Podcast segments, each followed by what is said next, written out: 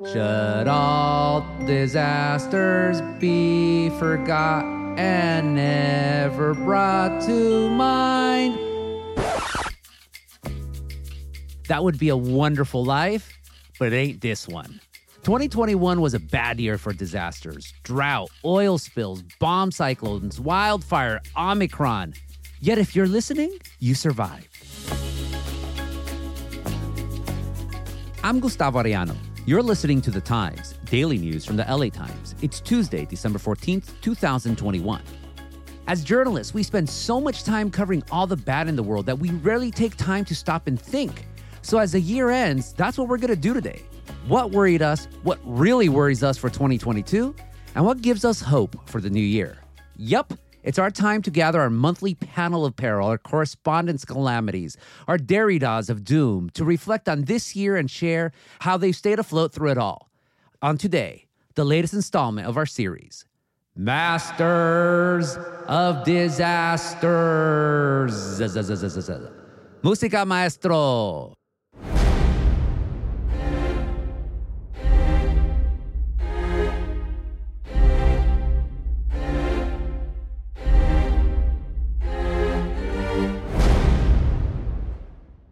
Ruling the wildfire chair as always is LA Times reporter Alex Wigglesworth. Alex, do lights on Christmas trees totally freak you out?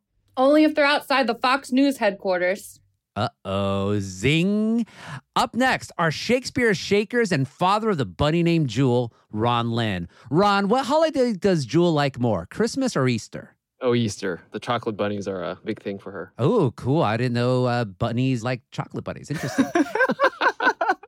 And finally, our Empress of the Coast, Rosanna Xia. Rosanna, are you one of those people who runs into the cold ocean to welcome the new year? cold is relative. I was just in the ocean the other day and it was wonderful. Oh, that means it's very cold because I can't take it. But, anyways, Welcome, Masters, all to the final Masters of Disasters for 2021.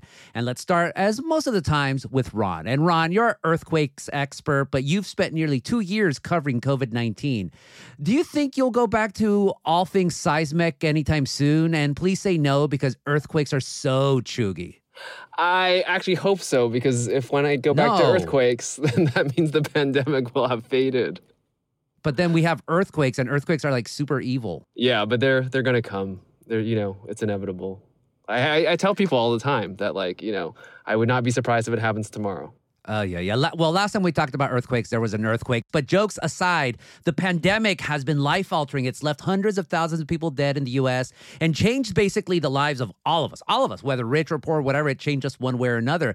But you, as a reporter, Ron, how have you covered all of this given how immense the story has been and also how never ending it is? Yeah, I mean, it's been pretty crazy, right? Because, I mean, even with earthquakes, like it does hopefully, you know, it usually fades away, you know, within a month or two in terms of like the extreme crisis. But this is like a crisis that is 24 7. It doesn't hit just one area of like California at one time, it affects the whole world. So it's been really tough. You know, sometimes you're covering it being bad in one part of the state and it's fading in another part of the state.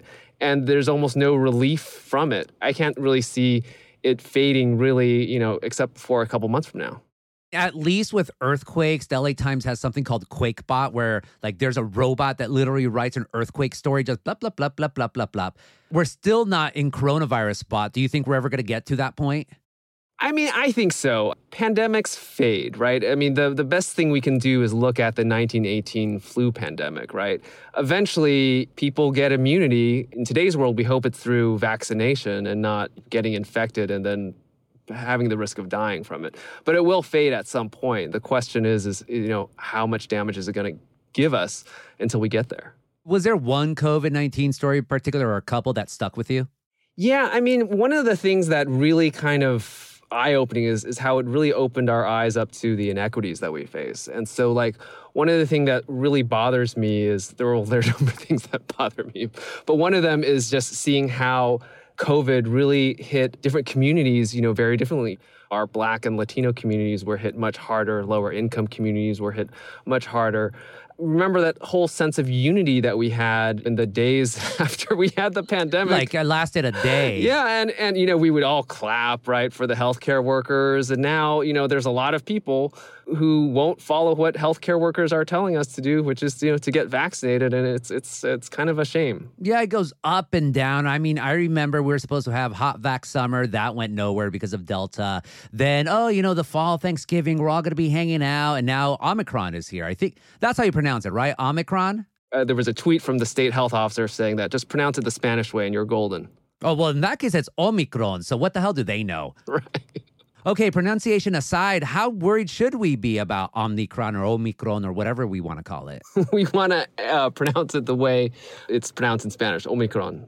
I think. Well, Gustavo, you would know better than me, right? Oh yeah, um, stereotype the Mexican. Why don't you? But anyways, how worried should we be? We are seeing Omicron starting to spread rapidly in Britain, and so there are experts who do think it'll be a thing in the US, uh, and we just don't know how bad of a thing it will be. But the most important thing to do is get vaccinated, get your booster shots, and still wear your masks in indoor public settings and maybe get tested before you go to a big indoor party where you don't know the vaccination status of everyone else.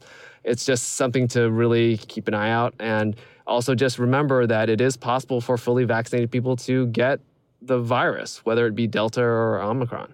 Rosanna, as part of your coastal duties, you revealed, I mean, you want to talk about a story that just off the coast of beautiful Catalina Island in Southern California, traditional getaway for almost all Southern Californians, there's a massive dumping ground for DDT. I was surprised when you just said earlier that you still go into the ocean. The question that I had for you was do you even let the waves touch your feet anymore? I mean, I did find myself thinking a lot about chemicals this year. And the reality is, we live with a lot of chemicals in the environment.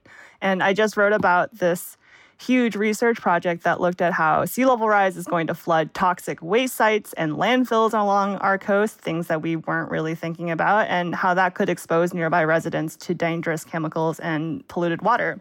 And with DDT, since you know we first reported last year that tons of DDT historically got dumped into the ocean, there's been a lot of movement on this issue politically and also within the marine science world. DDT, to quickly recap, is this pesticide that was super popular in the 1950s that we finally banned because it was so effective that it also poisoned birds and fish. It was the first chemical that really jolted the public into action with Rachel Carson's Silent Spring. Yeah, it's a landmark book, came out in 1962. And yet we're still living with the legacy of this forever chemical. DDT takes generations to break down. So we're finding out the long, long, long term consequences of living with this chemical in our environment. For example, I wrote about sea lions earlier this year, specifically the sea lions in California. They've been dying for years from this mysterious cancer, and a team of researchers led by the Marine Mammal Center up in Sausalito started piecing things together and figured out that the more DDT and other chemicals like DDT that a sea lion had in its blubber, the more likely the cancer would spread and take over its body. And our sea lions in California still have so much DDT in their bodies, our dolphins too, because forever chemicals don't go away. They just reaccumulate up the food chain. And that's terrible. And we're at the top of the food chain. So this DDT legacy also continues with the children and grandchildren of people who are exposed to it.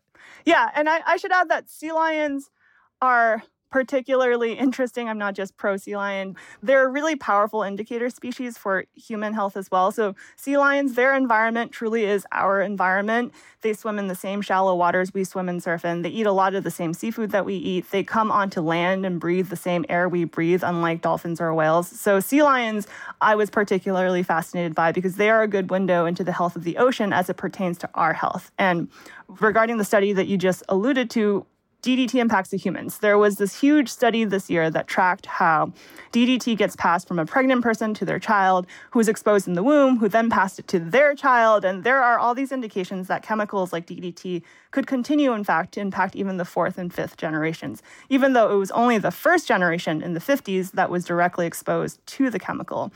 DDT exposure has been linked to breast cancer, obesity, birth defects, reduced fertility, even testicular cancer. There are a ton of complications and a lot of questions and unknowns that we're just starting to find out about. Again, a forever chemical is forever with us. Well, hell.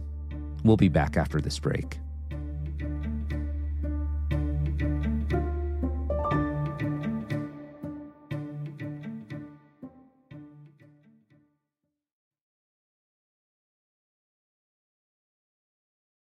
Alex, we came into 2021 with a bunch of factors working against us for the fire season a long term drought, parched soil, the snowpack in the Sierra Nevada, which is supposed to melt gradually into spring and summer, was nearly gone by May and might not even exist in the future, although that's a whole other Masters of Disasters episode. No snow future. Wow. How busy were you this year when it came to wildfires? Pretty busy. The summer ended up being just as hot and dry as forecasters had predicted. It was California's hottest summer on record. We started seeing big, damaging fires pretty early in the year, starting with the Palisades fire in mid May. And by July, more land had burned in California than at the same point in 2020, which was number one in terms of acres burned. So everybody was pretty worried. And in some ways, it was a bad fire season. We had fires burn all the way from one side of the Sierra to the other, which has never happened before in recorded history. Multiple towns were destroyed, three people were killed.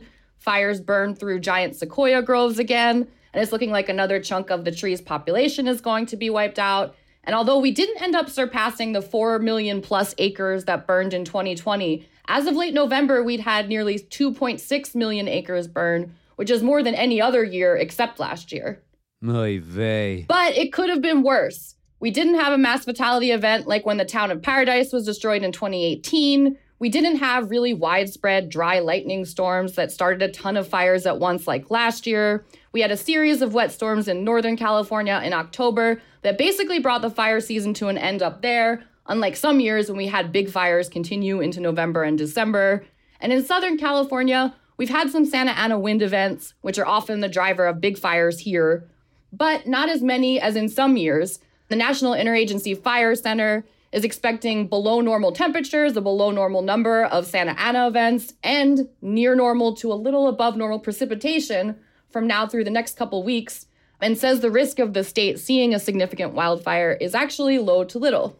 What, like, hope, actual hope? What kind of disaster is hope to disaster beat, Alex? Like, you cannot live with hope because then you have no beat. Yes and no. I think it's kind of like so like you need rain sometimes to enjoy the sun. You need a little hope to keep covering wildfires. Yeah, 2021 was a bummer, but if you have hope, maybe 2022 will be better. Rosanna, especially you, you know, your stories seem to have this elegant quality to it, like sad, sad, sad, because the damage is so slow yet permanent. That's the worst part about it. But you're not a gloomy guti. Why?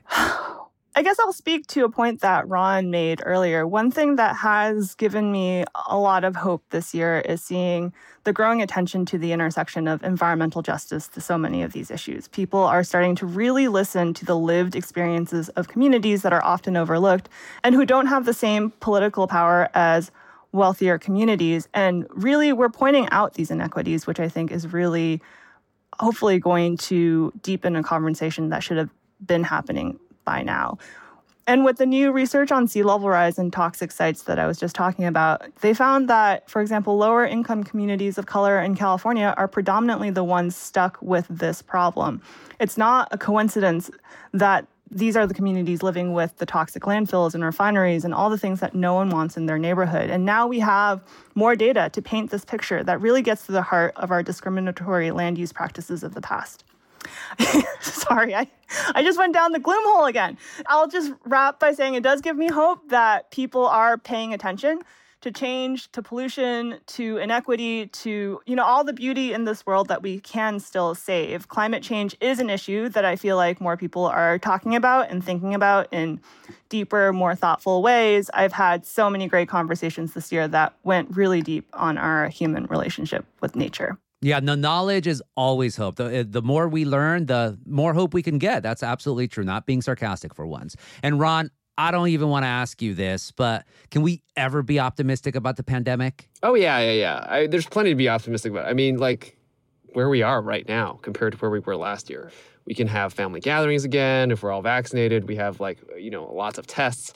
There's a lot to be hopeful and optimistic about that the worst is hopefully you know really over you know barring anything you know super unforeseen. And so there's a lot of hope that i have that we've gotten out of the scariest part it's just a matter of how we go out forward from here so, how about any hope on the earthquake beat? I mean, I, there's 2021 had almost next to no big earthquakes, uh, and the last big one that we've covered at least was the 2019 one in Trona. So hopefully there won't be any more big earthquakes for at least after our lifetimes.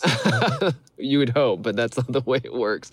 But, you know, the one thing that is hopeful we have another city, Culver City, that is now requiring soft story apartment buildings to be retrofitted. That is a small but hopeful sign of cities getting more into trying to make sure that homes don't collapse on people when the next big earthquake comes. But there is still a lot of more work to do. Most cities in California that are at great risk of earthquake shaking don't have these rules in place. And so that's something that I think a lot of city officials will need to take a hard look at ahead. Ron, I just want to say you would be so proud of me. I had a few friends move to the Bay Area this year and also in California, and I bought them Quake Putty for Christmas. That's awesome. I mean, one of the great things is that, you know, in LA, for example, you see a bunch of soft story apartment buildings getting retrofitted. I mean, it is now like a thing. And I think a lot of people are aware that, like, hey, look at your carport. If there are flimsy poles holding it up, that is not a good sign. And I think that that awareness is spreading. So I think that's a sign of hope. It's just that, you know, there's a lot more cities that, that need to do the right thing. We'll be back after this break.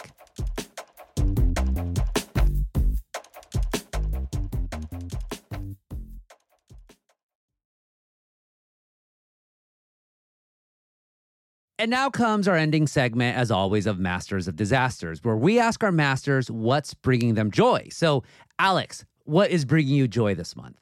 Yeah, so it's a great time of year to do some desert camping. You can have a campfire, you can sleep under the stars, the weather's nice, you won't die from the heat for once. So, highly recommend it. And then last month, I think it was last month, where you went to see a rebounding population of monarch butterflies. Yeah, that was awesome too. And I understand that they are still there in Pismo Beach. They have a monarch butterfly grove. It's beautiful. Ron, we need to hear joy, but only through the prism of your rabbit Jewel. What what is joy through Jewel right now? Joy through Jewel right now is is uh, doing this thing. Joy to the Jewel. Yeah, there we go, Rosanna. is this thing that she'll do now where like she will um, not only like ring her her dish to summon me so that she can get extra helpings of pellets throughout the day, but she'll also start running toward me and she's slowly figuring out the ways to manipulate to get whatever she wants. Uh-oh. Uh, you know, you, you give them some smarts and they turn against you. I mean, remember Monty Python and the Quest for the Holy Grail, they showed how evil rabbits can be. So, Jewel, please be nice forever. And then finally, Rosanna, what's bringing you joy? I'm sure a good mudslide cocktail, right? that was good. Um, what's bringing me joy? I was recently reminded of a word in Finnish that I had learned a few years ago. This word is kalsarikännit.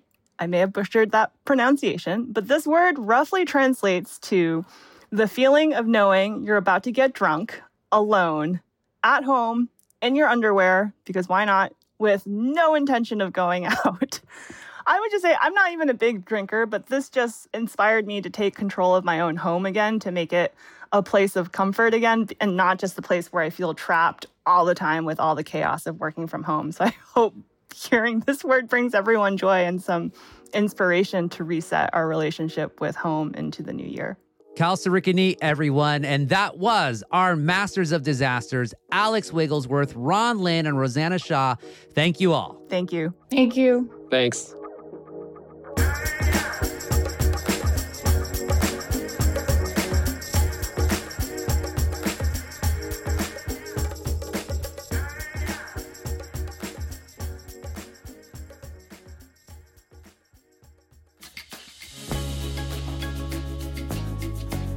And that's it for this episode of The Times, daily news from the LA Times.